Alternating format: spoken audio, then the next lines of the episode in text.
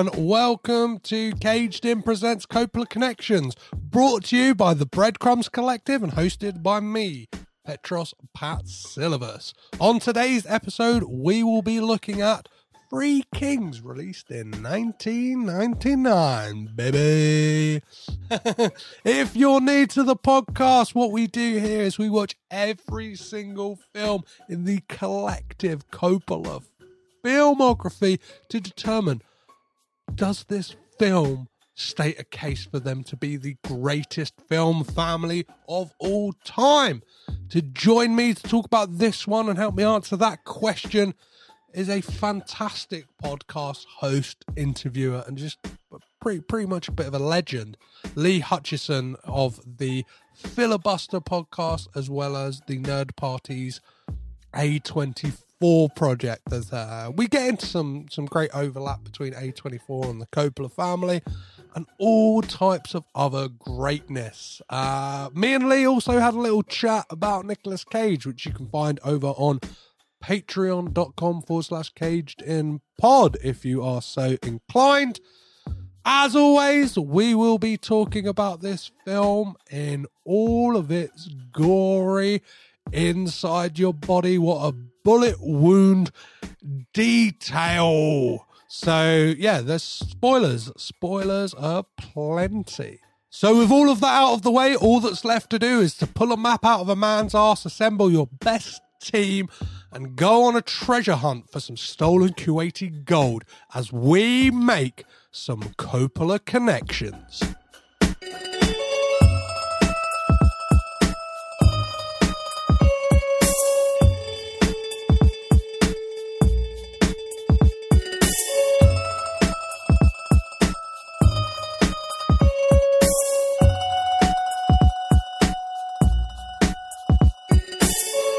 It's been said on this podcast before, and it will be said again. I'm sure that 1999 is argued to be one of the greatest years in film history, and that's where we are for this episode.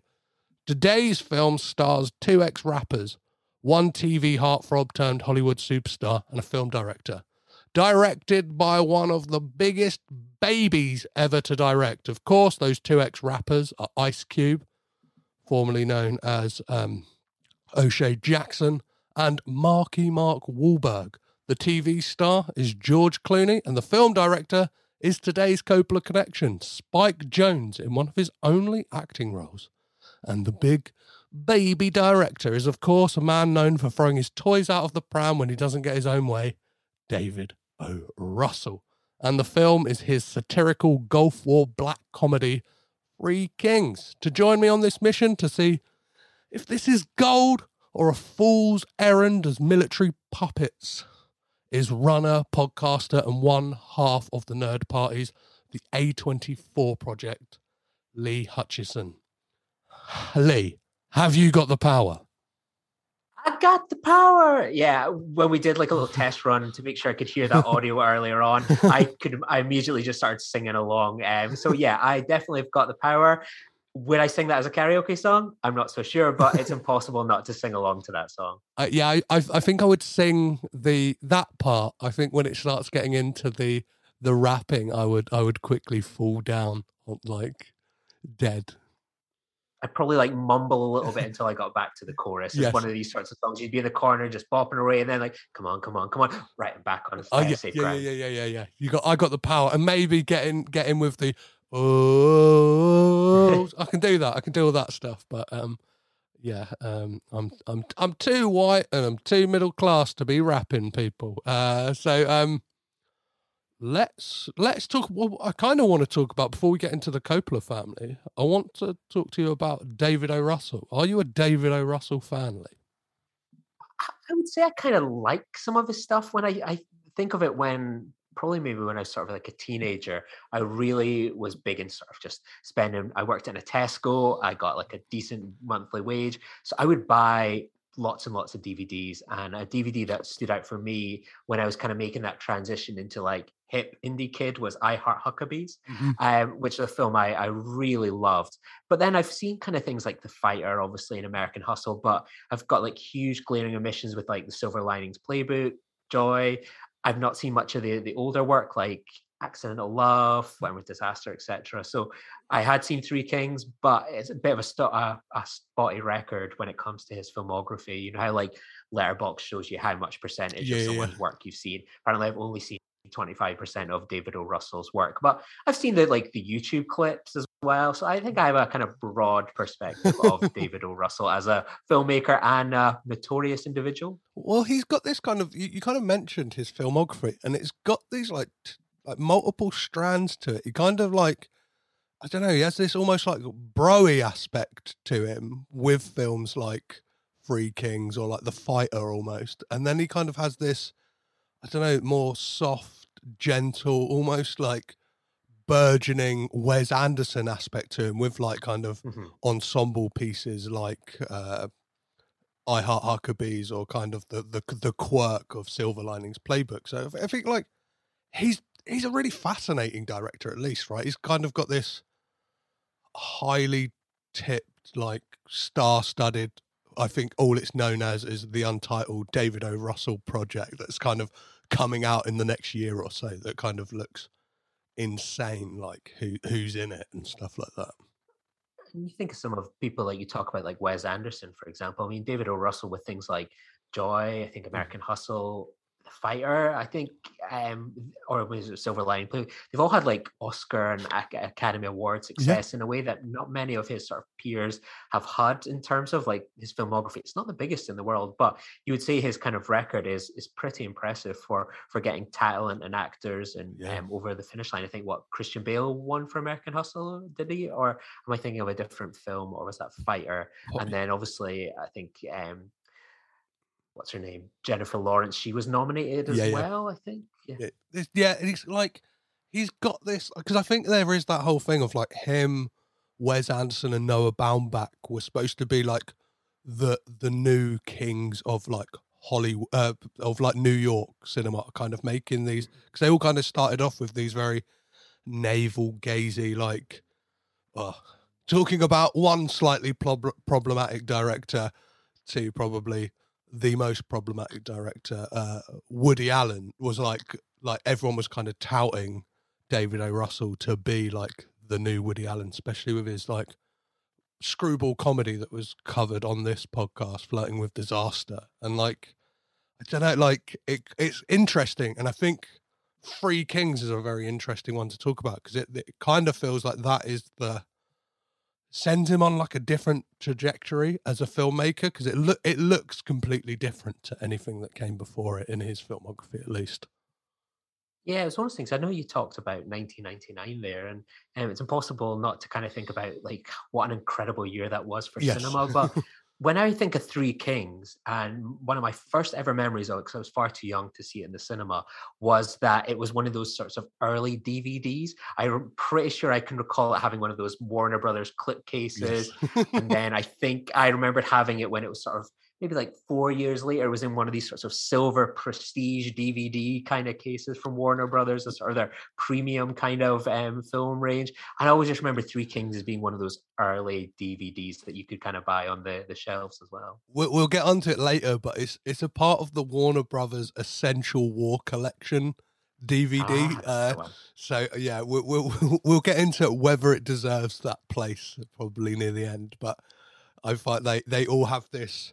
I don't even have it to hand, but this kind of yeah, like you said, like a silver outlay around it, and kind of like has this you know, that horrible like standard military font of like Essential War Collection. Yeah. like- um. So before we yeah before we get too deep into looking for gold in this film, um, let's find out some of your Coppola credentials. So, when did you first become aware of the Coppola family? And I'm not just talking about uh, it.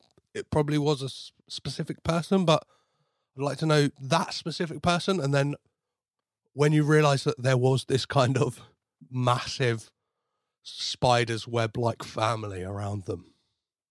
I think it's one of those ones. I, I would have to ultimately like I would have been familiar with, you know, you kind of look at the Coppola family. There's always standout people like get your Jason Schwartzmans, you've got your Francis Ford Coppola's, Spike Jonzes, um, Sofia Coppola. Th- These were all people that I was kind of I'd heard of the names or maybe saw them, but I didn't realize they were this sort of big nepotism slash incredible family of, of filmmakers and talent that it really blows your mind. I mean, I knew Francis Ford Coppola first. I always think of my sort of dad having the Godfather movies, and you know, being that name, it's like it was Francis Ford Coppola's Godfather. It's not just the Godfather. Yeah, okay. But I think it would have been about 2003 when you hear of Sofia Coppola as sort of doing Lost in Translation, and it was like, oh, Sofia Coppola and her producer. I think it was produced by her um, father as well. So you kind of start to, oh, those two are connected. I never kind of realized that. and then you sort of start to hear about like you think of Lost in Translation is slightly inspired by her marriage to Spike Jonze. So there's another connection there. And then you sort of start to watch some of the Wes Anderson movies and you realize Jason Schwartzman's attached to it. And then you have Roman Coppola, yeah. where I think it was his first sort of ever, you know, the first ever A24 movie. People think about The Bling Ring by Sofia Coppola or Spring Breakers, but it was a Roman Coppola movie that kickstarted it all as well, which no one ever talks about. I mean, it's a pretty terrible movie, but there's all these things that just keeps kind of spawning and spawning out. And even things like your podcast, you know, I've been following it for a while. There's episodes I dip into. I'm like, I didn't realize that was a member of this clan of people or they were married to someone.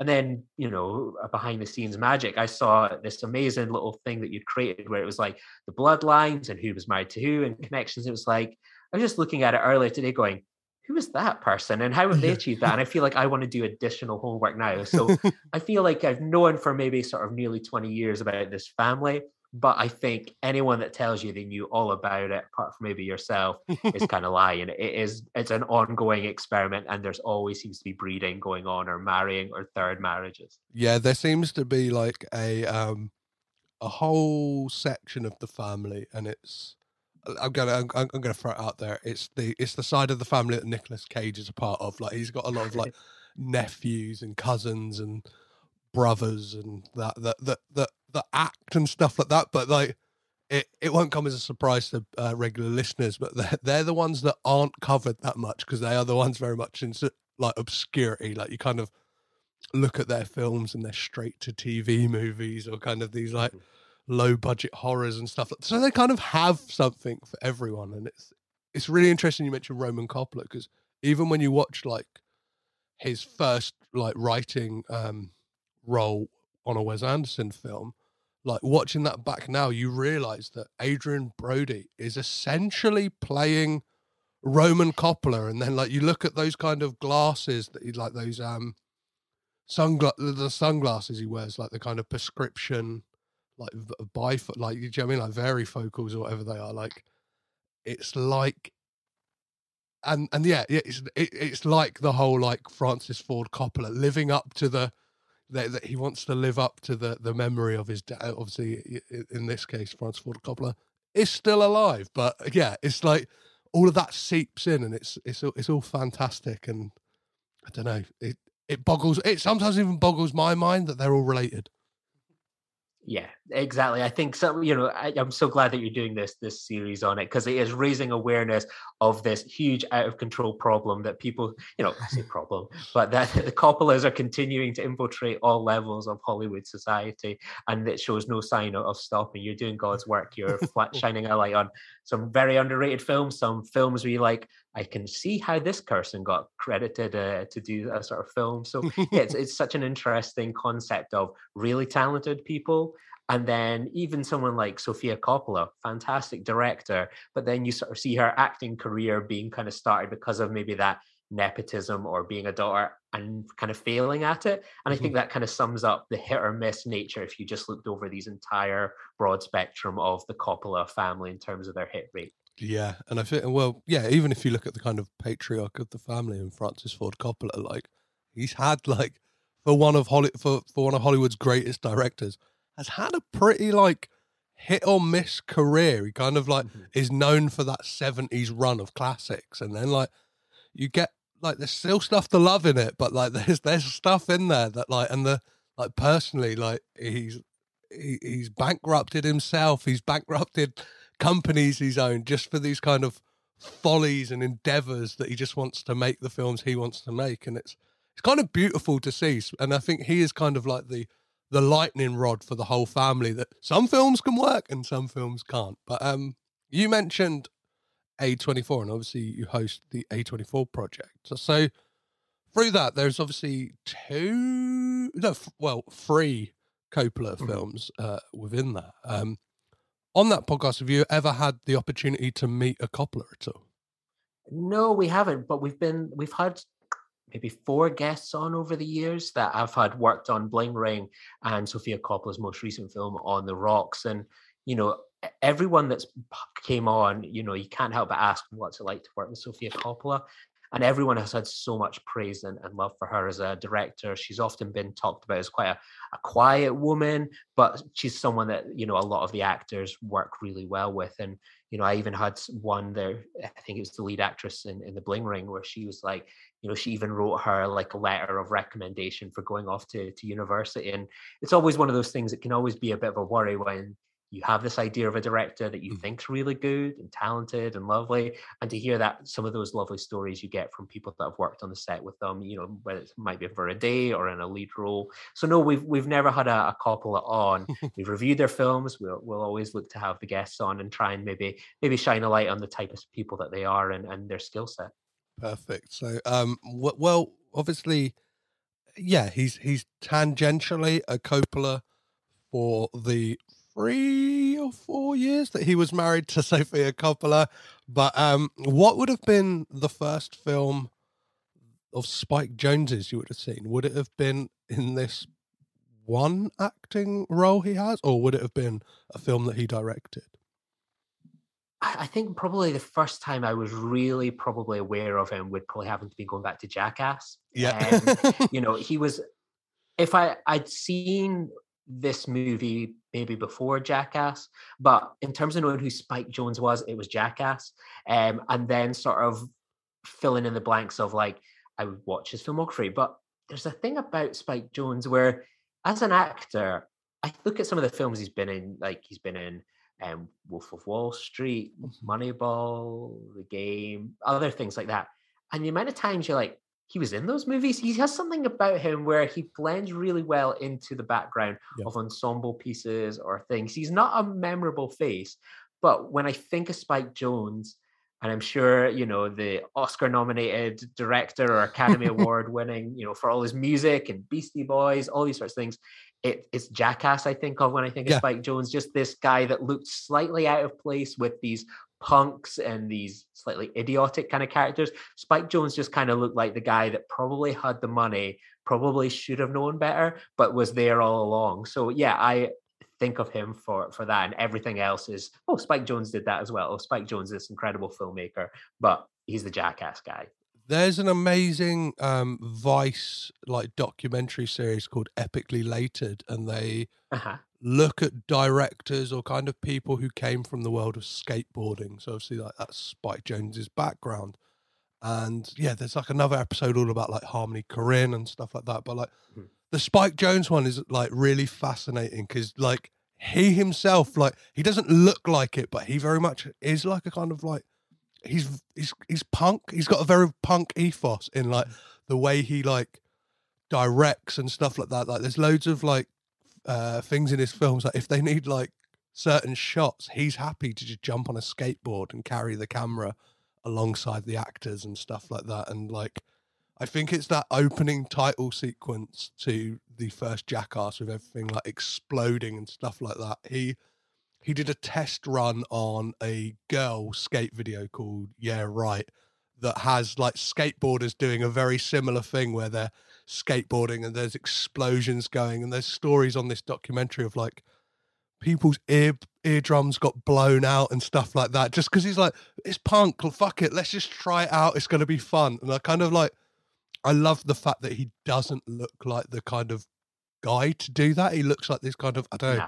Nebbish like yeah very like oh, oh, oh, okay let's let, let's do this and i think this film's perfect and kind of i don't know showing us that punk side of him almost as well Yeah, absolutely. He's just, you know, I, I think of a, a lot of the other things that he's done, w- we'll probably touch on a little bit more. But yeah, it's it's just one of those things. You almost get the impression he would be like the guy from maybe like a rich family or something like that, where he's hanging out with the kind of the losers, the freaks, and so Mhm. on, and probably annoying his parents in the process. and you kind of think about that sort of period of time where you know he he was only married to Sofia Coppola for those few years, but the influence of those th- few years, you know, bring us Lost in Translation, a film people are watching until this day, you know, talking about, which is very much a kind of memoriam on the sort of their relationship and Spike Jonze as a person. And you can almost see that person that would have been in their, you know, what's he was born in 1969. So it's kind of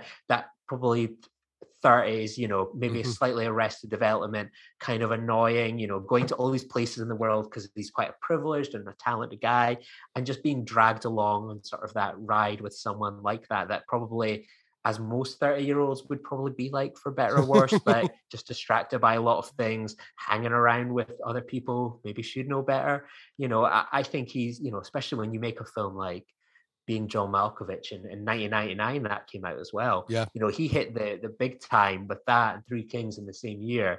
You know, no wonder he had sort of a, a big head and was distracted by a lot of the the vices that came to him probably. Yeah, there's um there's a there's a story that like some of the puppetry needed to be redone on um being John Malkovich, but Mhm. Spike couldn't like or like had to delay it because he's like, I'm actually in like the Californian desert or over in Mexico filming Three Yeah. Kings right now. And you kind of look at that, it's like, how can this guy go from directing this quite frankly bizarre groundbreaking film to kind of like playing some hillbilly out in out in the desert, just kind of being offensive and crass. And to your thing of like we wouldn't have got um lost in translation. I, I, I always think, and it is like I, I I thank or yeah, I, I thank Spike Jonze for the fact that we kind of get a a very like I don't beautiful is probably not the word, but like a great performance from Chris Pontius in Sofia Coppola's uh, Somewhere as uh, Stephen Dorff's like best like goofy mate, and you can kind of see like I don't know like Sofia Coppola's filmography, like a certain certain aspects of it were lost in translation somewhere on the rocks, all feel like these either autobiographical or at least kind of observed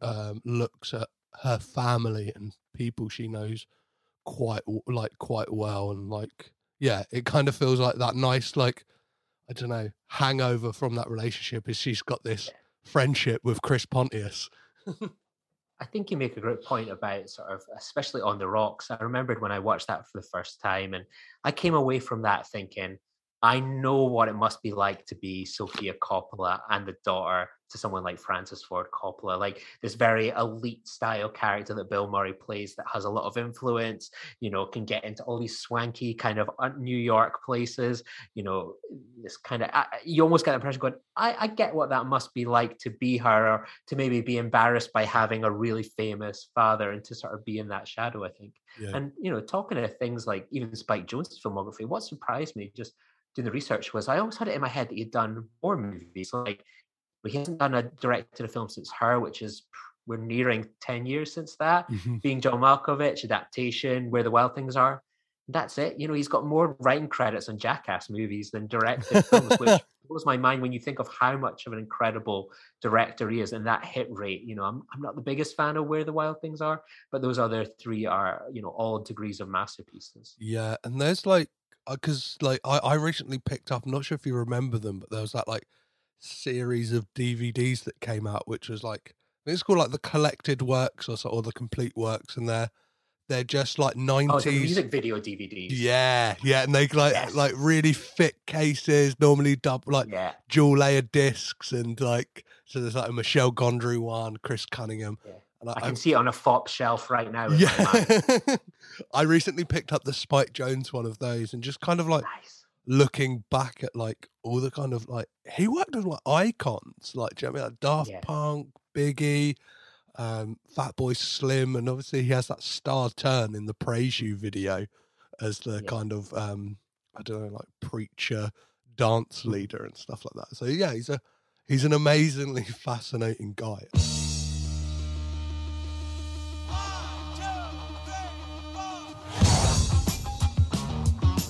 Are we shooting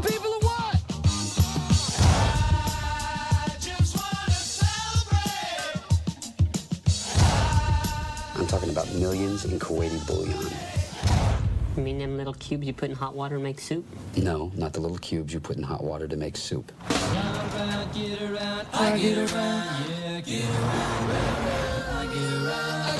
Stay back! Orders from President Bush. You open that door now. Where's the gold? Saddam stole it from the sheiks. I have no problem stealing it from Saddam. Did you inform this gentleman we need a vehicle of some kind? Cannot take. We definitely take. Many nations, many nations working together. God bless America and God bless a free Iraq. now, what do you say, my friend? Cannot give car. Okay, I guess we'll buy them.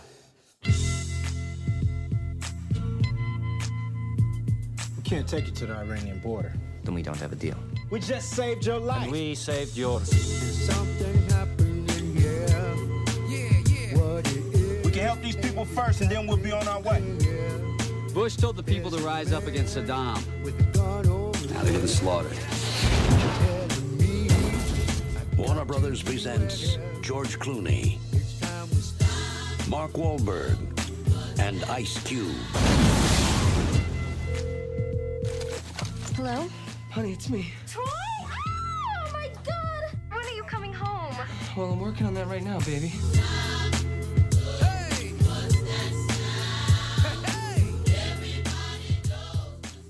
So let's talk about your relationship with this film. You kind of alluded to how you how you first saw it, and so yeah, w- w- would it would have been on DVD, right? In that kind of Warner Brothers clip case. Uh, what were your first impressions when you saw it?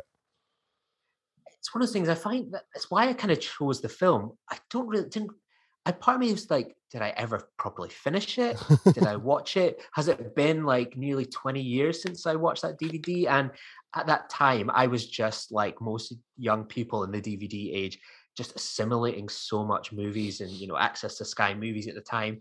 Like Three Kings was just a film to me, um, but one that I've always been sort of interested to kind of go back in, especially with the sort of the cast and you know liking David O. Russell a, a bit more sort of as time's gone on. So I remember owning it and watching it, and then I think I probably discarded it when I was starting to clear out some of the things that maybe went to a charity shops or a CEX.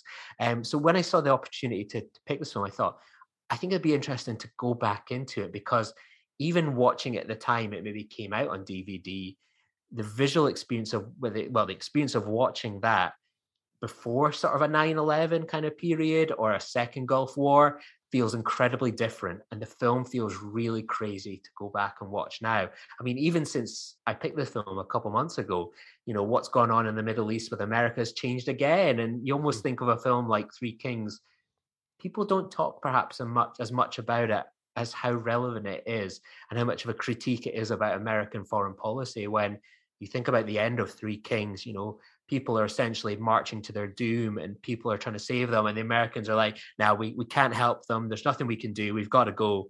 We've just had something, an experience like that as we watched unfold at sort of um, the airport in Afghanistan. And people haven't heeded those those lessons. And I think when I picked the film, it was an interesting experience to watch it again and reflect on it and then watching it in real time as this unfolds in the middle east was made it all the more richer and quite a, an interesting film to discuss i think I think what makes it like, uh, and especially within the the context of the Coppola family, is is this kind of like, and I, I don't really know if any other kind of um like th- that you know that generation of kind of uh 90s uh, what they've got like a they've got a name i think you obviously got like the brat pack from the 70s or whatever like the directors but like that kind like of the sundance kids or something the like Sundance that. kids, yeah. Like he seems to be the only one who kind of like really harkened back to that generation before where that do you know what I mean? Like everyone made their uh Vietnam film. And it's kind of like David O. Russell was the only one to kind of jump on the grenade and go, you know what, fuck this. I'm gonna make a Gulf War movie. like and, and like look at like I I, I kind of looked through the list of other films that are kind of based on the Gulf War, and it's not it's not a lot really. Like there's kind of like nothing really jumps out to me, like apart from maybe the The Devil's Double, but that's only because I've seen that. Or Jarhead, maybe. But this one like seems Yeah. to seems to be like the I don't know, like so probably people screaming at me going, "There's there's a, there's a classic you're missing out." But it seems to be like at least like a film that the biggest film of like the kind, the, at least first one to to really shake the shake the shoulders of people and go, "Fuck, shit was fucked up."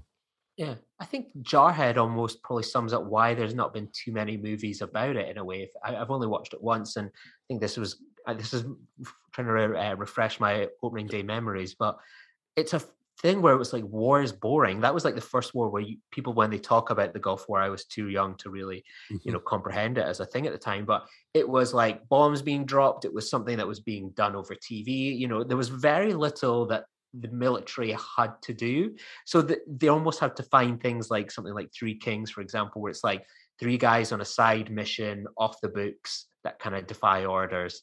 Um, and they create their own drama, or something like Jarhead, where it's like war's really boring. I want to kill myself. I can't stand just Mhm. sitting around. And that's probably it's probably that sort of it was over so quickly, and you know it, it was considered a successful war, and not too much of it. You know, George Bush eventually lost re-election quite quickly after, and we went into sort of that you know, peace in our time sort of period where people thought we'd reached the, I think the quote is, we've reached the end of history, where the Cold War was over, the Gulf War was over, like there was, we were at peace and stuff like that. And, you know, the Gulf War just sort of probably just fell in, probably just after that sort of Cold War period ended and sort of before that 90s kind of stability within the West and, and the Middle East in the, the grand scheme of things. Yeah. Well, before before I ask you to to give us a synopsis for this film, I just kind of want to like um talk about an encounter that David O. Russell had with uh, George W. Bush. So obviously, uh, George Bush Jr. It was at a uh, Warner Brothers exec's house, and uh, David O. Russell walked up to Bush and said, "Hi, I'm editing a film that questions your father's legacy in Iraq." And Bush shot back, saying, "Well, I bet I'm going to have to go back there and finish the job," which kind of really like really feels like David O. Russell could have really warned us a bit more that that, that shit was about to get really hairy. I, rem- I remember hearing that story. I think it was like a fundraiser or something because it would have been around the period of Uh-huh. of kind of the election campaign beginning, etc. So yeah, I, I remember hearing that one, and um, I suppose it's the same with people like Trump and you know a lot of other political figures. You know Boris Johnson in the UK. We probably all knew these people were dangers and hazards long before they even said something like that. And you know I, the the state of affairs of going into to, to Iraq again is just you know it's just an absolute shame and tragedy the amount of people that were were lost innocently and Definitely. you know to go under in such pretenses as well and you know it's I think history is not going to be kind to people like George W. Bush, the second Iraq War, um, and it surprises you almost how little even films there are about it just now. You get things that allude to it, but there's not too many on that second Gulf War. But I think time will will come to it, and I think it might be something we might just see more written that maybe Hollywood doesn't want to poke that bear too much at the moment, or Mhm. the it says something maybe about the studio system or the lack of filmmakers like the Vietnam War that so many great directors made their films about what a folly and failure that war is. Where are necessarily those directors making the films about that second Gulf War failure? So, um, yeah, like I, I like to put people on the spot, uh, Lee. And can you can you give us a synopsis of what this film is about? Yeah, so following the end of the Gulf War, so technically it's not even a film about the Gulf War. we're, we're in the post Gulf War period. A group of American soldiers, Spike Jonze, Ice Cube, George Clooney, and Spike, the aforementioned Spike Jonze, come across a secret map, um, which has a bunker where the, all this Iraqis, where the Iraqis have hidden like Kuwaiti gold. So they decide we are going to go take that gold. But along the way, they discover that getting the gold is more complicated. And is it actually better to save lives and do the right thing than get rich uh, quickly in the desert? And h- hilarity and hijinks ensue. That that is that final line you gave is obviously like we've talked about the the dourness and the, the kind of horrors of war but this film is really fucking fun right Yeah. yeah, it, it's such a, a hoot and so on, and like it has a really powerful message and everything like that. But you don't put someone like Spike Jonze in the character he is, Ice Cube, even George Clooney at the time, where he, you know, he's sort of still transitioning from that sort of TV actor, Batman flop. You know, he's he's quite loose and charming in it. Everyone is, you know, you don't put Ice Cube in a film and don't have him be slightly. There are like four great comedic actors. Even Mark Wahlberg, intentionally or not, is always someone that's very, very funny, and you can never tell if he's funny or just a bit of an idiot and sort of a, maybe a bit thick, and that he just naturally just you laugh at him as mm. opposed to maybe mm. with him sometimes. Sometimes you think The Departed, you're laughing with him. Other films, you're like, "Mm, yeah, this guy isn't the brightest, but you know he plays that kind of role very well. So I, I don't tend to get into like casting what ifs and but like we'll get into George Clooney in a sec. But before we do, I wanted to talk about the fact that David O. Russell wanted five other people before he got to George Clooney. And just like I'll rattle them off and if there's any you want to kind of particularly talk about, we'll, we'll dive Sorry, into getting into my mind temple. Yeah, I'm Yeah, thinking. So we've got we've got Clint Eastwood, Mel Gibson, Nicolas Cage, Jack Nicholson, and Dustin Hoffman all turned down the role as um, Major Gates. What what That do is a very 90s list. yeah, what like who in that list? Obviously, there's one that really stands out to me, but uh Yeah, yeah, yeah. that would have like I, but I, I feel like all of those names would have made this film completely different, right? Yeah. I, I, part of me would be of interested to see sort of Jack Nicholson in that role. I know, I think I know who you would pick, um, and you, would still be able to discuss this film on the podcast. uh, Spike Jonze even didn't make it, but yeah, it's one of those things like I, you can't kind of imagine anyone but Clooney, and even at the time, I was very much aware of of Clooney's reputation. I mean, I was a young kid that loved the '60s Batman and loved Batman and Robin. Uh-huh. And um, I thought at the time, you know, you were aware the film was a bit of a flop and this guy was going to have to rehabilitate his career. And he was basically this TV actor that had gone onto this film and it was a disaster. You were aware at the time of like Three Kings and films like Out of Sight being like so important to George Clooney's brand and becoming the actor he is just now. And I almost think if he wasn't cast in both of those films, he wouldn't have followed that through into the 2000s, a, a growing and more successful director. He would have been probably lumped as the Batman flop and, Yeah. you know, maybe returned to something like TV.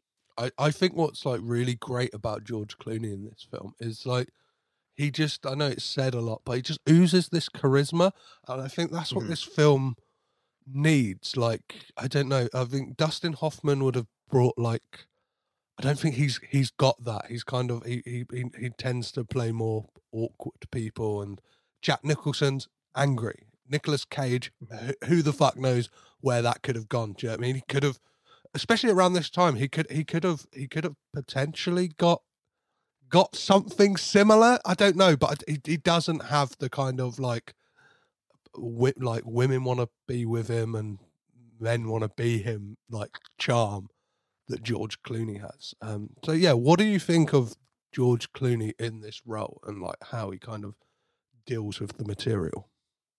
I think he's he's good because you would go for well, you would join him in the trenches, wouldn't you? As he's talked about, he's someone that's got that charisma, that charm.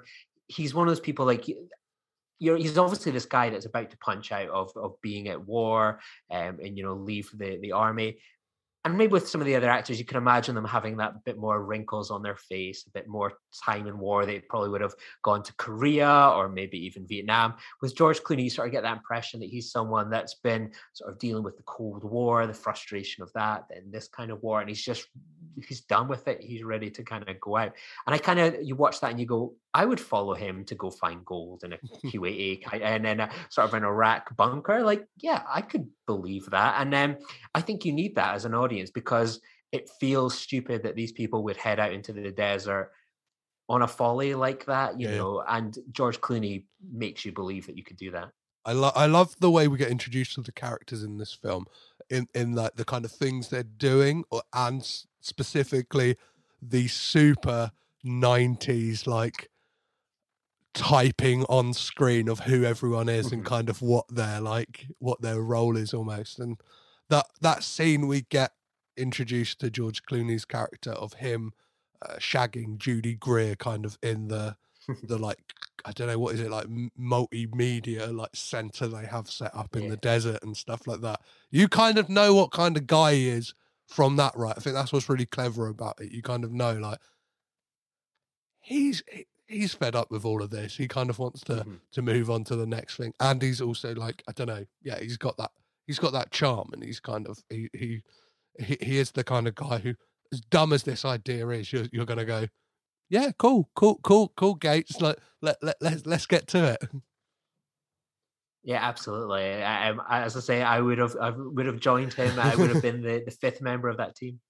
What like what do you make? Because obviously it's it's interesting because the film kind of like opens up and we're first introduced to Troy and Comrade, who respectively played by Mark Wahlberg and Spike Jonze.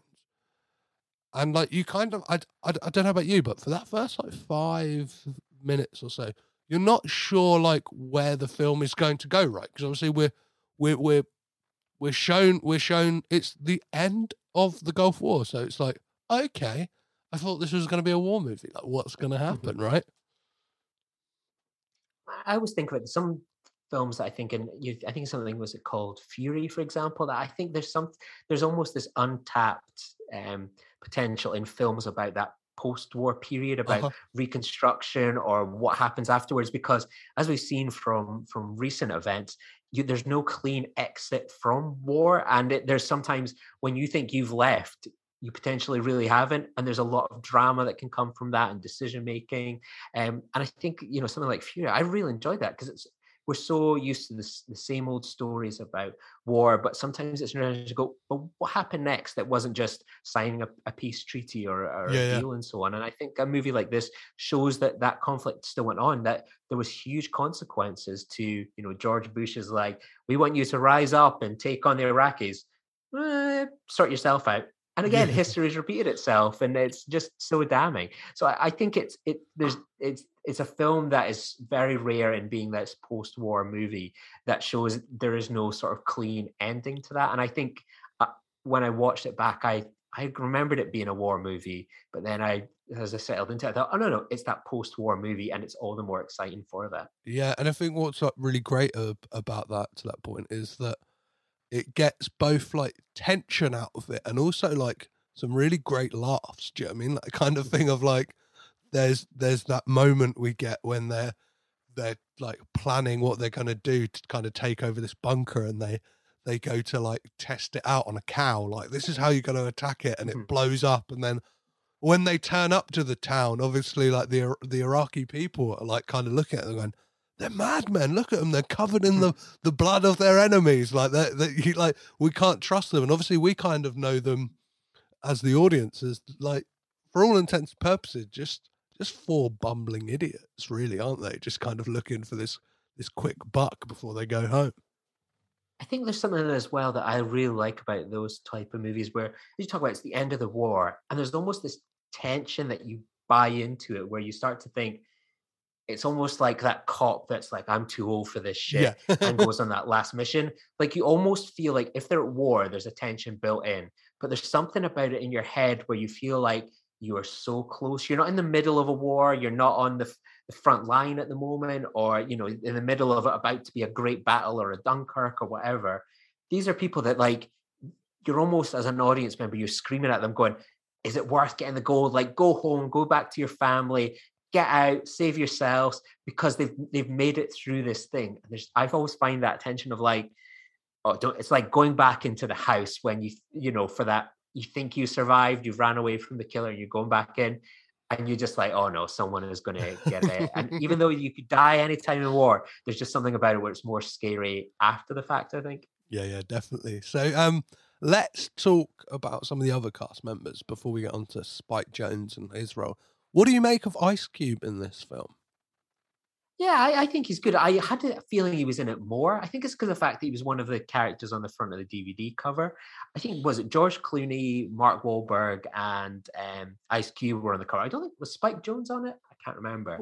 Um, but I, I almost just remember thinking like he would be in it more, um, which was a bit disappointing. Kind of going back and watching it because I think he's a really good comedic actor, and he, he certainly proved his chops over the years. Um, so I was a little bit surprised how little Elgin was in the film. Yeah, yeah, yeah. And like, he gets these kind of like he get, he gets some great moments. Whether it's like I, I love the I love the flashback sequences we get, and just that physical acting of like you just kind of get a glimpse into who who he is straight away. Just like throwing that luggage onto the conveyor belt as a baggage handler, and it's like like when he's when they're asked like, "Well, do you want to just go back to your old lives?" and it's kind of his is his is that. I think Mark Wahlberg's is like what is it like a printer cartridge like blowing up on him or Yeah. something like that and then we get uh introduced this like a glimpse of spike jonze's character as this kind of like i don't know like joe dirt looking hillbilly just shooting cans in a mm-hmm.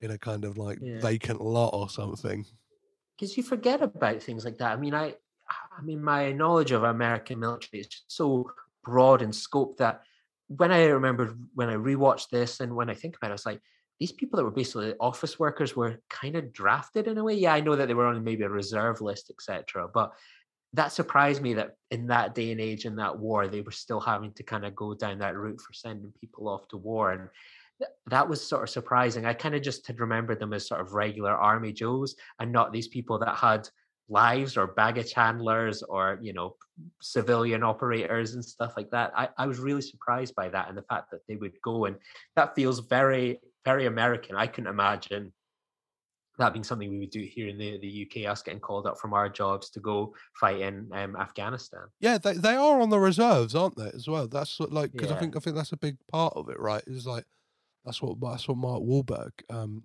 says at one point so one of the things I really wanted to delve into, um, but again, before we get to Spike James, is what do you think of the look of this film? Because my DVD, I'm not sure how you watched this, but like Mm. it came with a disclaimer that said like the, that like something along the lines of like this film like the color has been done in a certain way to for, for an effect like there is nothing wrong with your tv which like i'm not sure if it is just because it's a an old i don't know i'm not sure if it when it came out on that clip case there were people going there's something wrong with this film but like yeah what do you make of the kind of aesthetic I'm glad um, I wasn't the only one. I rented it um, and I was watching my laptop and I was like, huh. It felt a little oversaturated. Um, Mhm. It was maybe that period where like you could put film into sort of like a computer essentially and manipulate it on such a grand level that you couldn't really before. And it was maybe one of those ones they had kind of got ahead of themselves a little bit in terms of how you should do that. I think we've we've got a little bit better. Cinematography has got much better at that. But I could imagine at the time being something like a director because you look at it and it feels like it was obviously shot on film, but you watch it and you think like, God, that has gone through some sort of like dust or there's something on it. It's probably just been been filtered by the cinematography, and I I didn't think it looked good personally. I I don't know what it would have been like in the cinema, but I also had that same issue. I was like, hmm. This doesn't look. eh, This just doesn't feel kind of kind of right. It just felt like the volume levels on the saturation had just been turned up a little too high. What I one of the things I kind of I don't know like as much as like it's slightly off putting there is an element to it that kind of like you can you can understand why it's going for it and obviously like puts it of a or, or very much timestamps like when it was made like that kind of it feels very like 1999 like that because it's Mm. like I don't know I don't know how to just it's it, it like the film looks dusty I think you said like when it kind of like looks like it's kind of been like because I don't. It's just got this uh, grain to it, right? That, and then it's Yeah. got this saturation, and it is all kind of. I think the way the way the way I'd explain it is, it looks like it's filmed on a fisheye lens when it's not. Almost, do you know what I mean? It's kind of got that feeling to it. I, I was kind of I'm reading it here. I've got got a note where, um, much to Warner Brothers' annoyance, no surprise there. Um, there was kind of experimental techniques used. So obviously the film was was shot on um, a sort of Ektachrome transparency stock that was cross processed in color negative chemicals to reproduce the quote the odd color of the newspaper images of the Gulf War. Wasted on me. Though the process produced a unique quality and look to the film, that's a way to put it, it was exceedingly unreliable to develop, and many film labs would not provide insurance for the transparency stock um, if it did not develop properly. Russell feared that scenes would need to be reshot until finally a lab had found the de- had that would develop the transparency stock to the negative chemicals. So the opening shot of the um, is on controversial is on controversial negative stock and bleach bypass to give a deep black and high contrast look. And some interior shots were also filmed on conventional negative stock and processed normally. Russell also credited the realism of the firefight. That blah blah blah. Um, so yeah, a lot of odd techniques and a hell of a gamble for an indie director, and you would get away with that these days. You know, there's a fifty million dollar war movie in the hands of an indie kid. You wouldn't imagine them getting away with something like that. Obviously, with with digital, it makes it a little bit easier to play with with things like that. But you know, imagine if they had to reshoot that film like it would have been you know eh, double the budget and it would have just scraped by but that's quite impressive really that he could could get away with that and he could beat warner brothers down like that Yeah, for for kind of like how it's aged, like and how it looks now. I'm not. Like, I haven't. I haven't watched it on like. Well, it was just a DVD. I'm not sure how it looks on like mm. 4K or anything like that. Even it, even if it's had a 4K release, but like. I kind of got to you got to give it to them for taking that kind of gamble. Do you know what I mean? And it, and it very much is that thing of we're gonna make we we want to stand out, right? We want to make a film that is Mhm. gonna like be quite polarizing about this, as much as it's set in the post uh, war era. It's it's very much speaking directly to what that whole war is about, and there, there's obviously there's moments in it. They're on a they're on a they're on a mission to find gold. Uh, obviously, like, and then there's that very big moment when um, Mark Wahlberg is being interrogated by ah brilliant like French actor. Where is his name? Uh, if you know it, Lee, please do jump in. yeah uh, my mind is drawn a blank i always just think of as as the cd guy it's uh, Saeed uh, Taghmaoui, who was in La Haine. I think was the first film I remember seeing him in, and like really like stood out to me. The brilliant French film, but like when he pours the oil into his mouth and he delivers that Mm. line, like like this is this this is like the reason you're here. Like this is yeah, this is the reason you're here, not like the kind of keeping the peace like they've been fed by George Bush. yeah So let's talk about Spike Jonze. What do you make of Spike Jonze in this film, Lee? So funny, isn't he? Um, I completely forgot what his performance was going to be like. So it was a pleasant surprise where he plays the bumbling village idiot, um, and I, he plays it so well, doesn't he? Um, I thought he would be in it more, um, but yeah, I, I enjoyed this one quite a lot from Spike Jonze. I think he has got great comedic timing, and I think even as a director, you see that in a lot of his films where he can bring out in people like say Nicolas Cage in adaptation just the slightly odd humorous style of people like it's just always slightly awkward slightly weird with this it's a little bit broad than the sort of niche comedy i almost associate with him and his kind of style probably as a director So uh, yeah, like some of the like moments we we we get with him, like he kind of like the the I like the I, I wish we'd got more of it as well. The interplay we get between him and Ice Cube. There's that great scene when they're riding in the car, kind of arguing about what to listen to, and like he's kind of going, "Hey man, we gotta listen to Lynyrd Skynyrd," and he's like, and uh, Ice Cube's very much no, we got to listen to like uh, chill out anthems and stuff like, or like kind of easy listening anthems and stuff like that. And I think, I think that stuff's great. And he like as much as he's not on screen, he he even gets like he gets this great little arc to his character in that kind of like he he he starts off just very much in the shadow of Mark Wahlberg's Troy and kind of like hmm. is very much like the the stereotypical like person you would imagine being in that war where it's like yeah. even even when they kind of team up with the kind of rebels as it were like to to take on this kind of final bunker he's still just saying like when he's asked questions about oh does he want to just kill as many arabs as possible he's like yeah man that's what we're trained for and stuff like that and it's like and you've got Ice Cube again, that kind of great uh, comedy interplay where he's like telling him like he's like, don't listen to him. Like he's he's a redneck. He he doesn't know what he's talking about.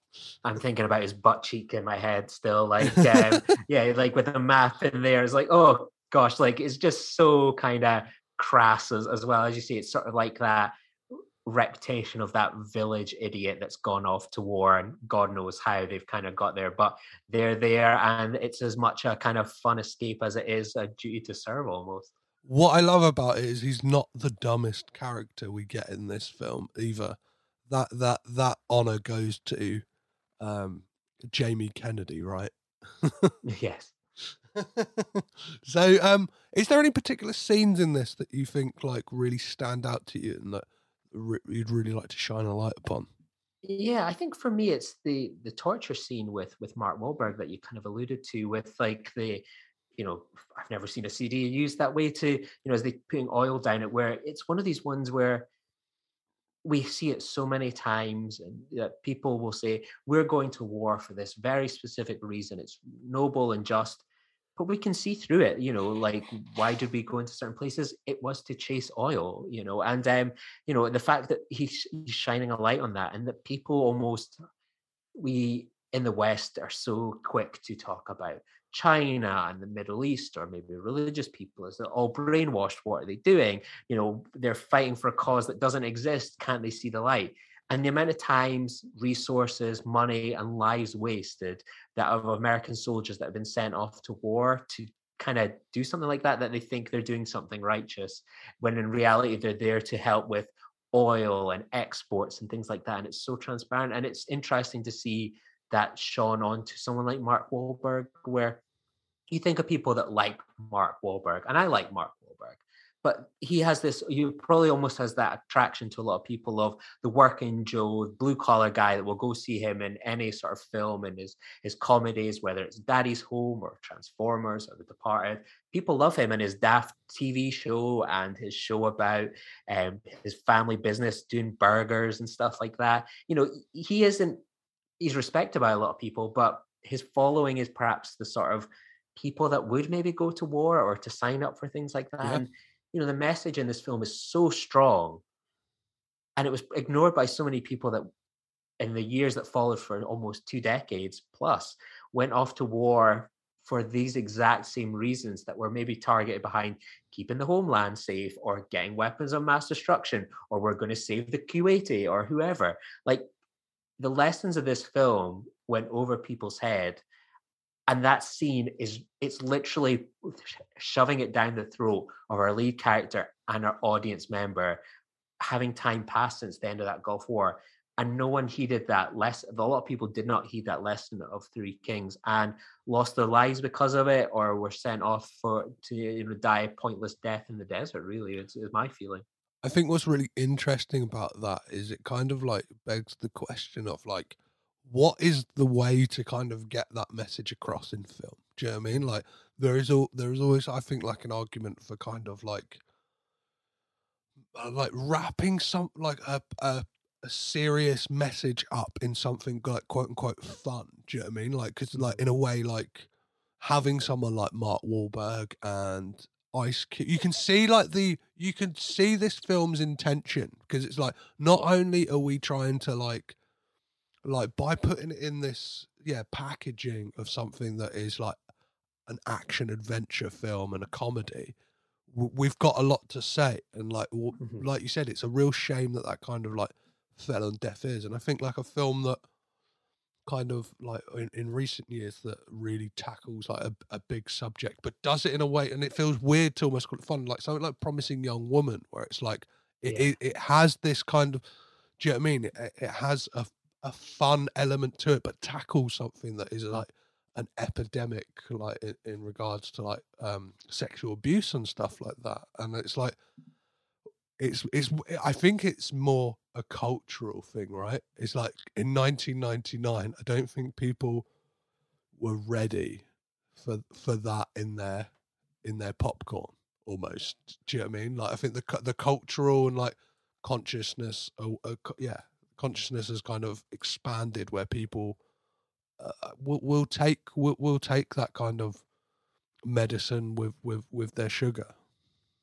And it's maybe one of those things you think back to 1999, you know, the, the well for film discussion was much more small and limited. You had Mhm. your key critics, you had maybe your Siskel and Eberts, you had your top critics. It was one of those things like films were reviewed and then they sort of went into to the world. And you know, I, I can't really speak to 1999 because I was seeing films like Star Wars at the time or a new James Bond film. I was I was too young to be seeing much more else than that in the cinema. Um, but you think of something like Promising Young Woman, you can watch it at home. You can go see it in the you well, obviously didn't get released in the cinema in the end, but you watch a film like that and you can have a conversation afterwards about the meaning behind it, dive into it, discuss it. Something like Three Kings. It's not. I've never really seen it on streaming services much. I know it's on like Sky Movies.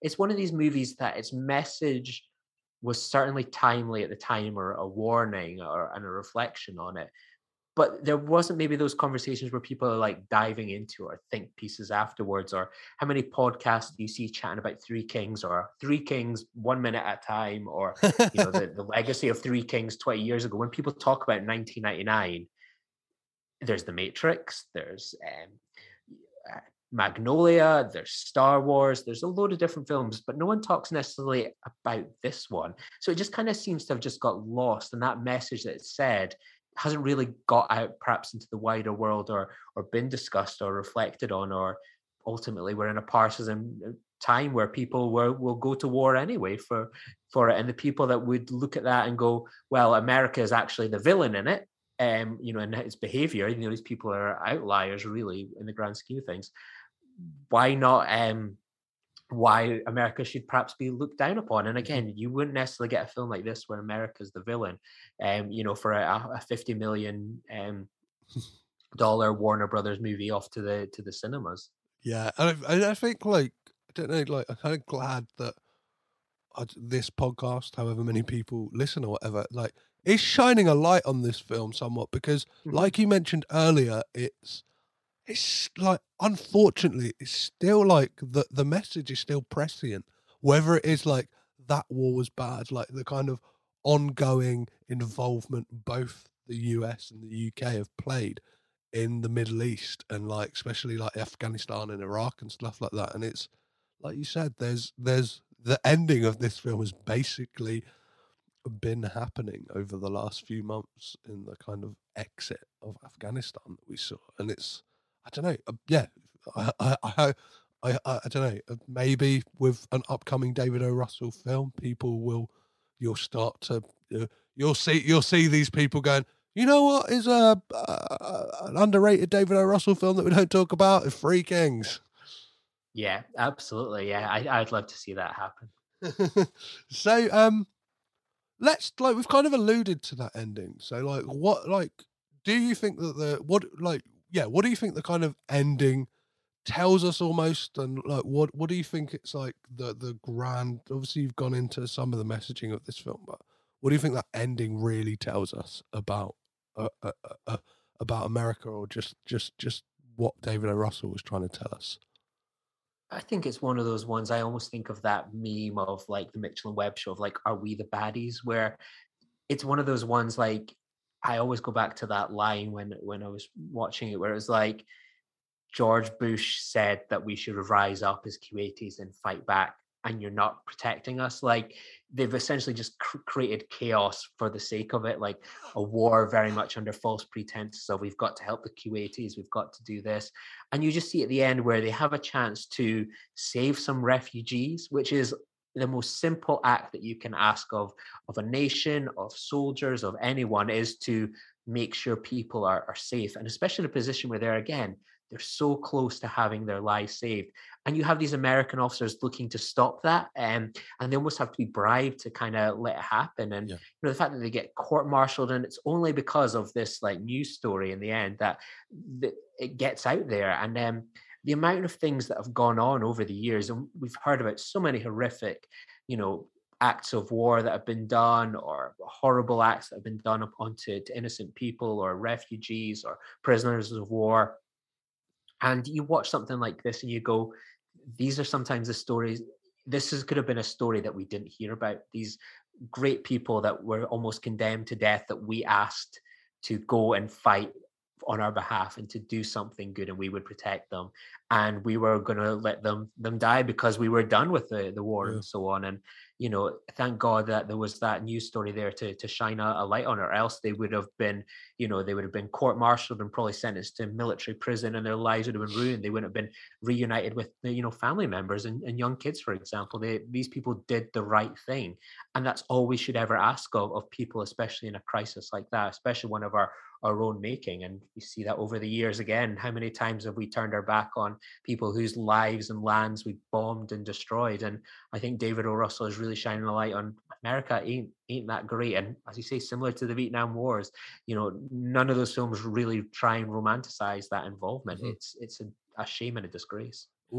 What like what I keep thinking about about the ending of this is if they don't have that bargaining chip of the gold bullion, Hmm.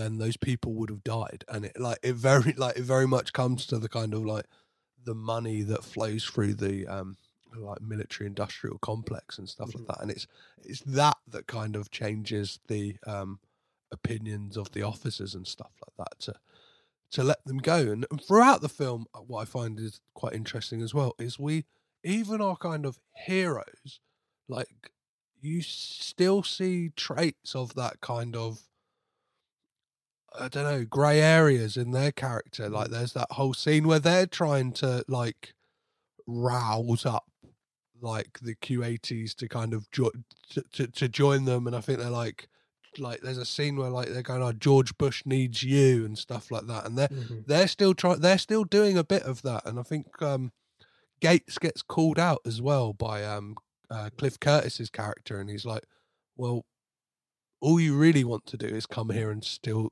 steal the gold do you know what I mean and it's like Mhm. you, you you don't actually care about us and it's kind of like you get that great um great uh, that's the thing mark Wahlberg as much as like uh he's done some terrible things in his past like and, and like like love him or hate him or whatever like he he delivers a really great scene in this when he's eventually kind of like freed by Gates he like spare like what what, what is interesting he spares the guy who's tortured him Mhm. and then he has that exchange with Ice Cube where like like eh, I think Ice Cube mentions like uh that's going to be a tough task to try and get all these people over the border and he says to him like Mhm. well do you want to go around it's your job to go around and tell everyone like we can't take you we can't take you like like we're, we're going to just have we're going to have to leave some people behind. It's like very quickly you just get the okay yeah i get it. Yeah we're gonna we're gonna have to get all these people across the border because that that's what that's what really matters. And it's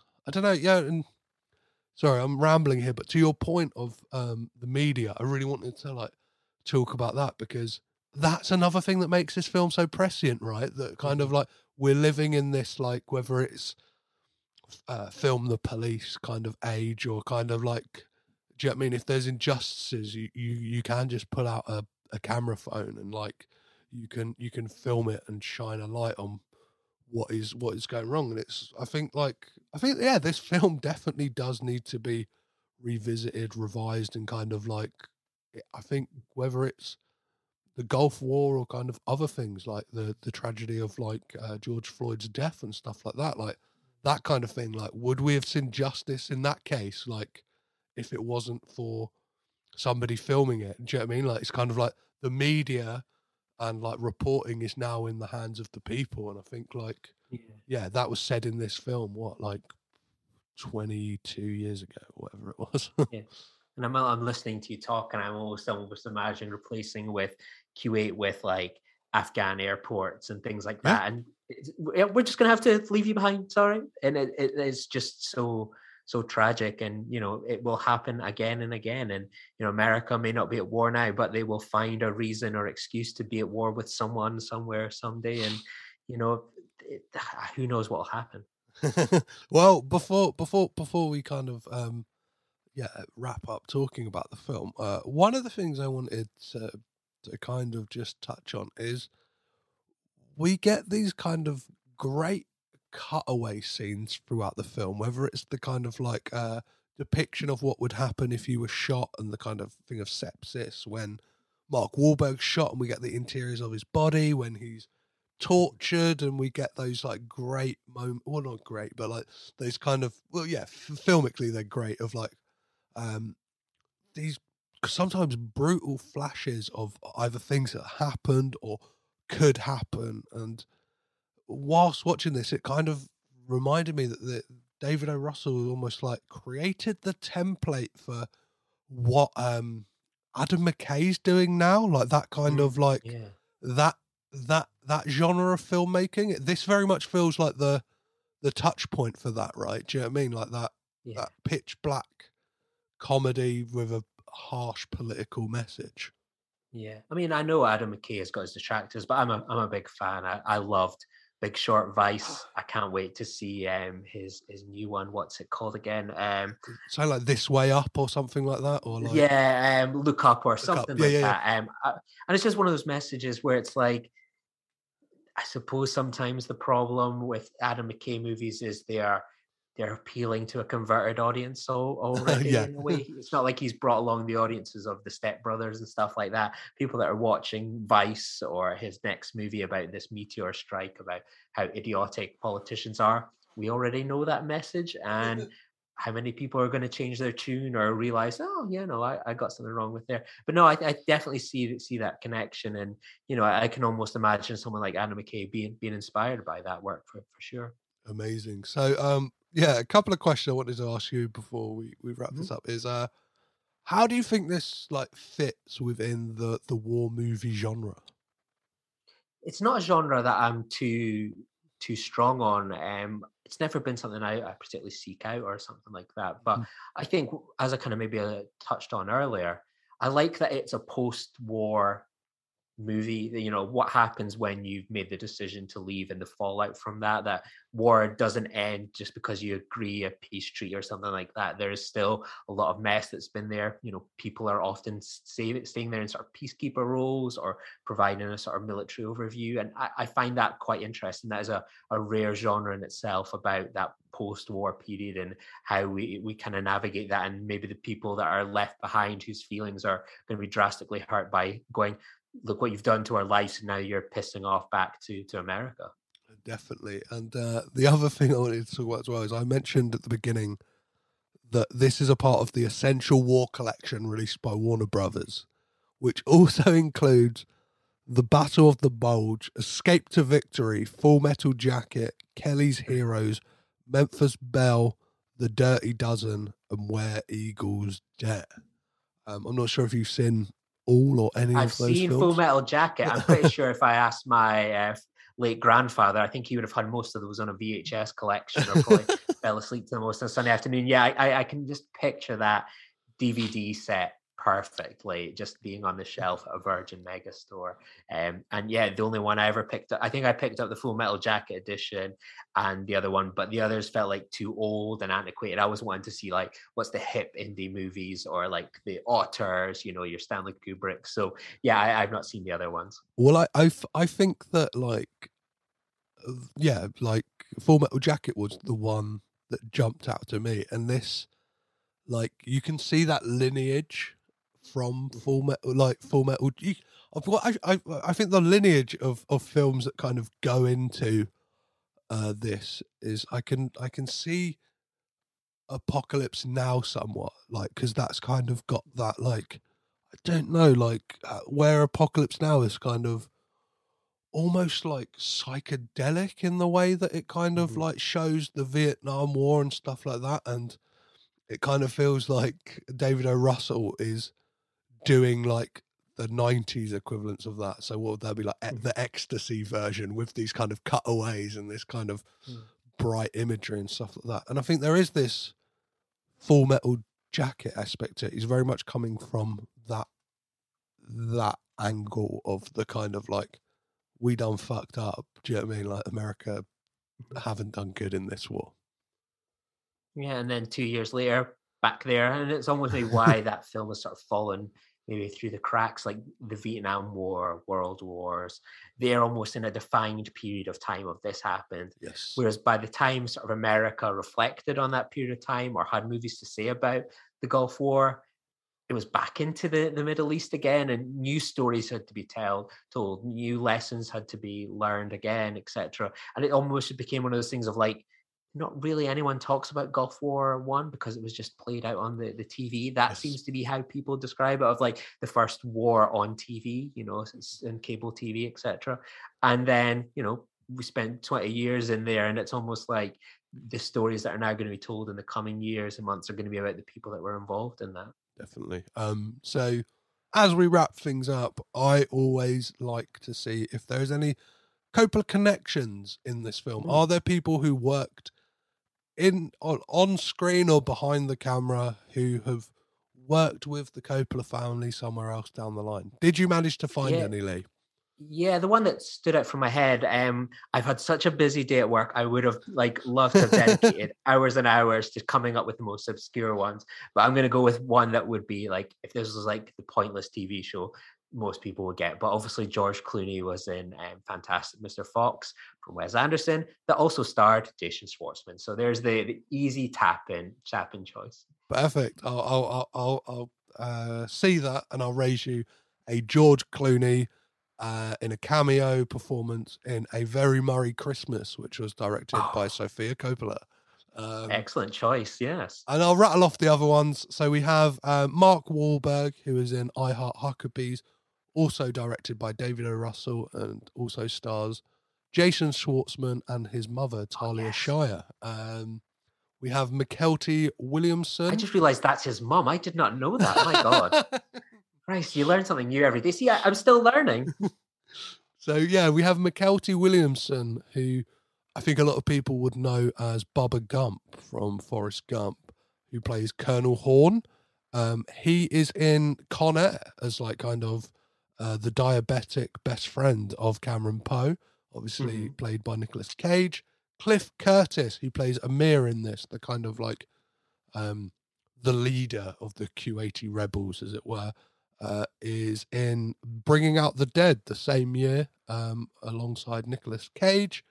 Saïd Taghmaoui is in I Heart Huckabees as well, with the same connections. And wrapping it up, Judy Greer is in Adaptation Jurassic World and the 2019 remake of Valley Girl, which obviously doesn't have Nicolas Cage in it, but the original is Nicolas Cage's first starring role.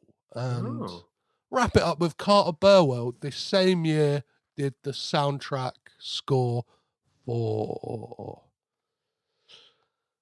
being John Malkovich. There we go. That's the Coppola Okay, connection. so won episode. pointless. um, there's probably more.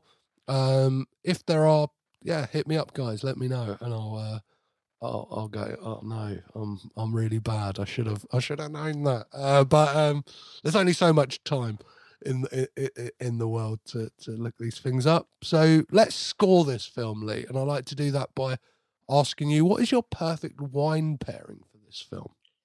I like wine. Um, so I was thinking, like, you're in the desert, so red wine would be the worst decision in the world. So you want, you probably want a sparkling wine or something like that, something where you can almost just picture the little droplets popping down the side of a wine bottle. Where you could almost just parched in the desert, have it, and just go. Ah. So I would have to say a sparkling wine, fresh out of the chiller. Perfect, perfect. And it very much feels like that would be on the menu the characters in this film, especially it being Mhm. the end the end of the war. so obviously if you're paying for that wine, is it a bottom shelf, middle shelf, or top shelf wine? AKA is this film any good? I think I'm going to say it's a middle shelf, and I'm not saying that as like a negative. I think you get fantastic wines for like seven, eight quid.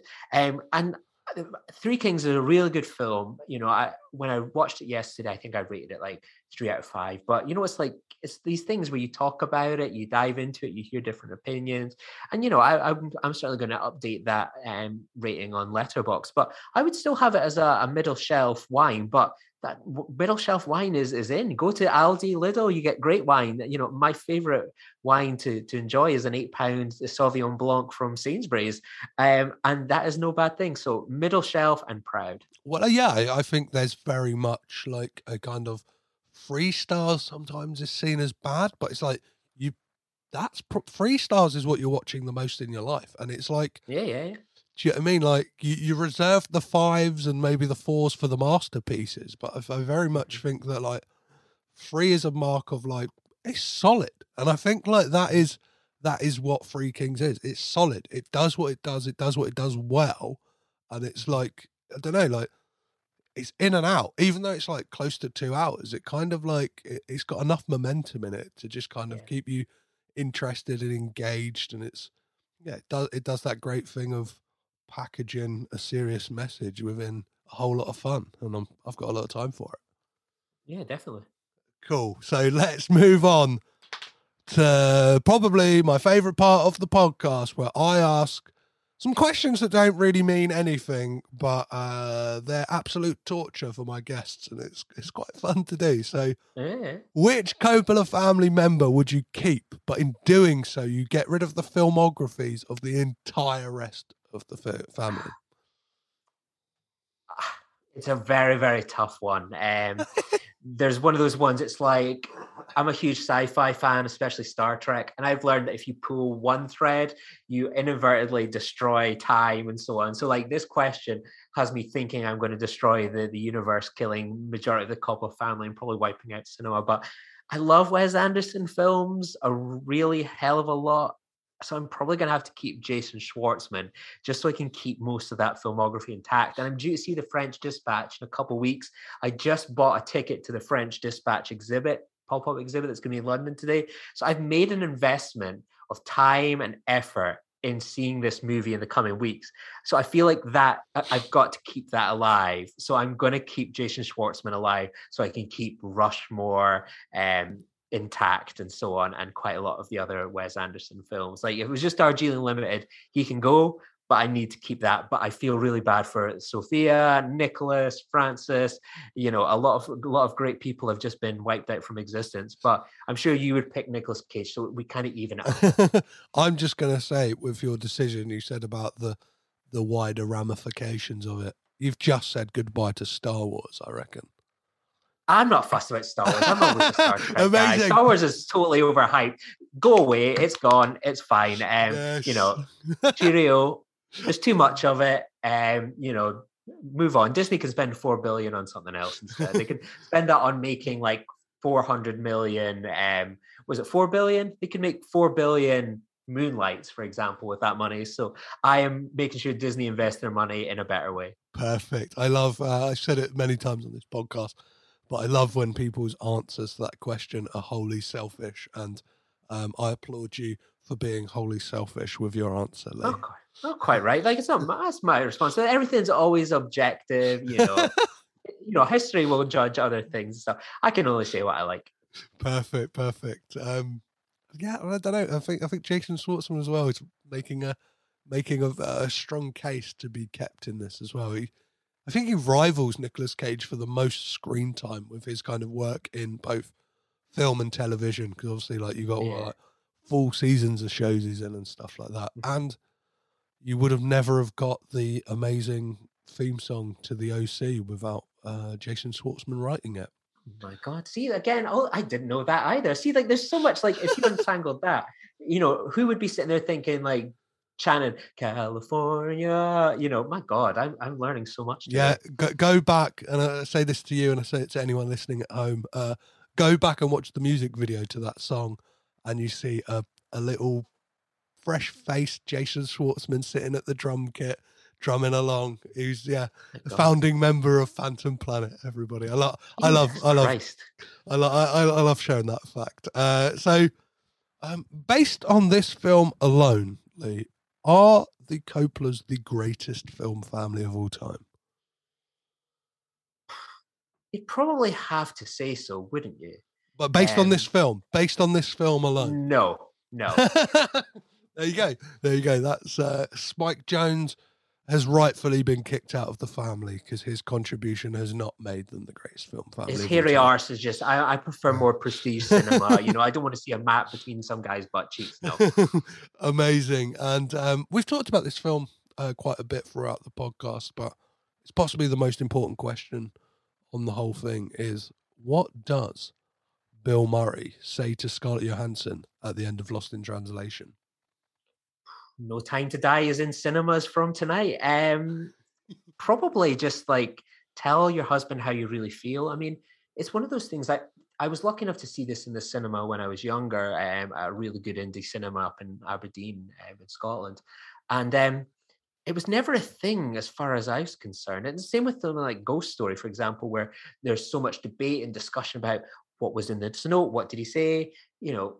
I've never been like bothered about that. Like I've accept and go, that's a lovely moment, and I just accept it on face value, and it's lovely, and I don't need an answer. Or if I was in their company, I wouldn't waste my time almost asking them because you just know they're always going to turn around and say no. Um, so it's never been an issue for me. I leave that for other people, but I think it would just be something like tell them how they feel and.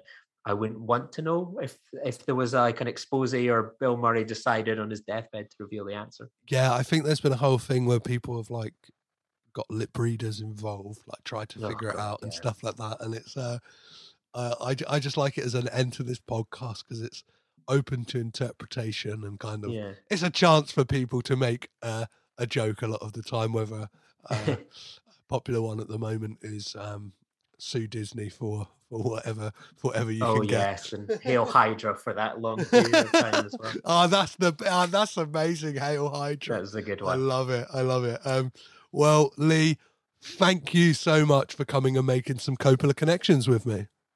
Oh, it's been an absolute pleasure. I've made so many Coppola connections during this as well, and I, I'm my mind is is blowing. It's a good way to to leave a, a podcast.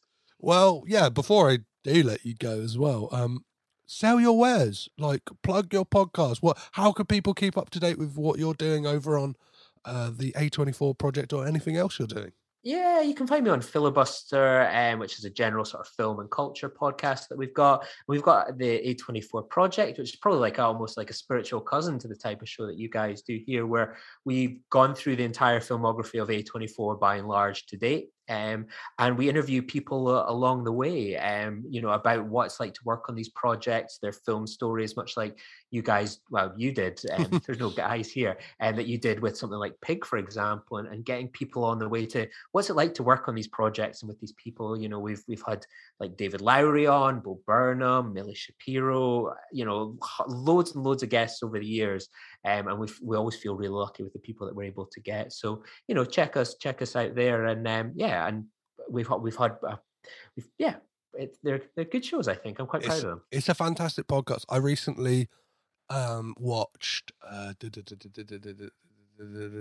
Zola and was like just, Zola is so good. I've got an interview dropping on Monday with a guy. This is like this is why we're almost spiritual podcast cousins. I've got an interview coming out on Monday with a guy who's in one scene in Zola where he's the first guy to come up to the hotel suite and have sex with her, um, and we he has got this fantastic story and basically he just spends the whole podcast talking about how dope everything is, um, and he swears a lot. But it was so fantastic to hear what it was like for him to be in this scene and to like basically sh- his scene is having a sex scene with Riley Keough. What's that like? What's that like as an actor to try and do scenes like that? Um, so we've got that one dropping on on the Monday coming, depending when this podcast come out, and we had the director as well. So Yeah. yeah, uh, we always try and shine a light on those people that have the smaller roles in Mhm. something, or Yeah. you might blink and miss them, but what's their story and journey to films like that? And I always think that's why I quite enjoy Coppola Connection. It's like, oh, that person's in that. Let's dive into it. Let's really, you know, I've had one or two guests on where they've had like, oh, I don't really, I was only in a small scene. I, I might not have much to say, but sometimes those are the best podcasts where you can just really dive into someone's journey and what it was like to just be a day player on an, a, a Nicolas Cage movie or an A24 film and what what's that like for them in life afterwards. Yeah, I recently interviewed um, Sky Elobar, who's most known for being in uh, the Greasy Strangler, but Oh, I- yes. I, I I got approached by him. He just DM'd me once um, on Twitter and said, "Hey man, I I did um I did four commercials with Roman Coppola, so like Nice. my my like that kind of thing excites me more than going like." Going after, I don't know, speaking to Sofia Coppola almost, almost or Yeah. or actually one of the members of the family. I'm like, this is like this is this is weird. People are kind Yeah. people listening at home will be like, why the like has he broken the rules? Why has he got Yeah. Sky Elobar on? And then you listen to the podcast and go, Jesus Christ, because like none of that like adverts aren't listed on IMDb or anything. Yeah. Well, they they've got their own kind of weird uh like commercials, IMDb and stuff like that. But like Exactly, and it's always about these things. I think when you have like a, a platform, it should be about shining the lights on that. Like it would be so easy to do a podcast where you're like, you have all these big names, mm-hmm. and you can get them sometimes, but it's always like those those people where you watch a scene where you go, oh, they were in that scene, and you come away all the richer for that experience and. You shining a light on an actor that you might not have heard about or seen about, but I bet they've got an exciting story to to tell about working with a director like that. And you you know when when you get guests like that, they're coming on for the love of, of, of film and Mhm. conversations and the work that you've done. They're not coming on for payment or anything like that. And that's that's what podcasting should be about. Amazing. Well, yeah, back to my original point. What I wanted to say when I saw Zola was that makes the A24 project so special is I was just itching to speak to somebody about about that film and lit like and kind of like my interpretations and just kind of like my feelings about it. And I I sated that feeling by listening to your podcast and kind of uh, Oh, that's great. getting yeah getting uh, to hear like interviews with the director and stuff like that. So yeah, from me, man, you, you guys are doing some fantastic work and uh, And right back at you. may, You may, and the, may, the breadcrumbs collective are smashing it. may the A24 um uh I don't know, may they reign supreme forever so you guys continue doing what you're doing. Again, And likewise the Coppolas, keep breeding. thank you so much Lee again. Thanks for coming and making some Coppola connections with me. Anytime.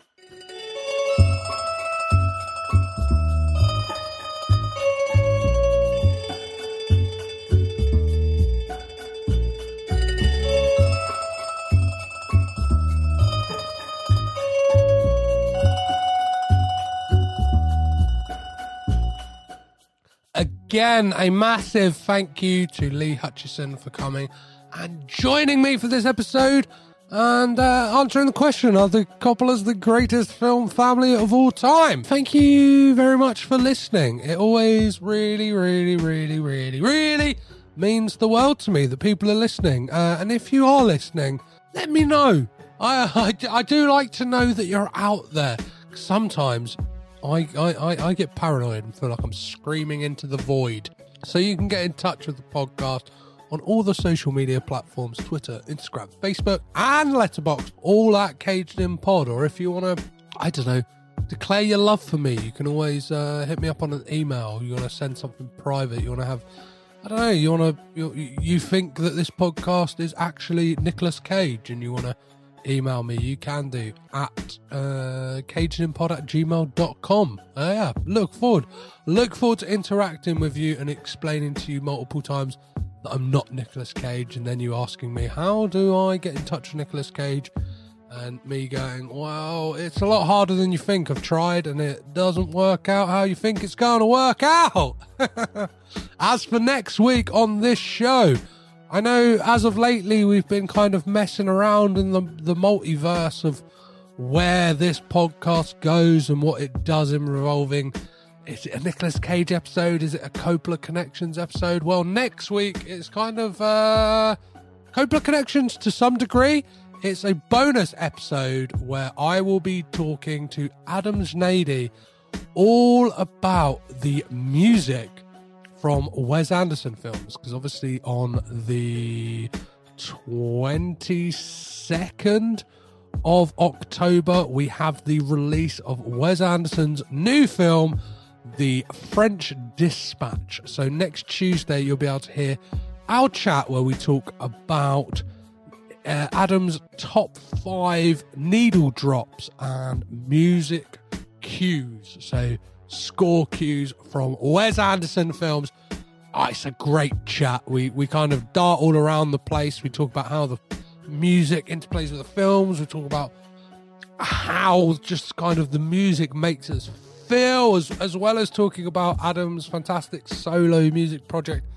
And he's kind of got a, a horse in the race in the fact that he is the band leader and creator of Wes Banderson, a fantastic uh, six-piece band who play either the Mark Mothersbaugh or and uh, Alexander Desplat score music from those films. And yeah, they- they've got some live shows coming up, which we talk about all in that episode. If you'd like to chuck some money in the bucket for this podcast, you can head on over to patreon.com forward slash caged in pod or ko-fi dot com forward slash KGM pod and give me a little bit of your cold hard earned cash and uh, again it will be greatly appreciated uh, over on patreon coming up in the next couple of months I'll be doing a new series uh, called Movie Brat Bros, where I'll be looking at the films of uh, Francis Ford Coppola's mates. So that is uh, Steven Spielberg, uh, Brian De Palma, George Lucas, all of those guys. So yeah, look out for that when that uh, that that comes. I've, I've been a bit slack on Patreon. But yeah, it's to be like a, a new show. I'm not sure whether it's to be fortnightly or monthly. It depends how productive I can be and juggling it between this podcast and that kind of podcast. But it's to be fun. I've got I've been speaking to some people already and I think you're really, really, really, really going to enjoy it. So if you enjoyed this episode or any of the episodes of this podcast, please don't hesitate to head on over to Apple Podcasts, Acast, or wherever you're listening to this podcast right now and leave a beautiful five star rating and a review.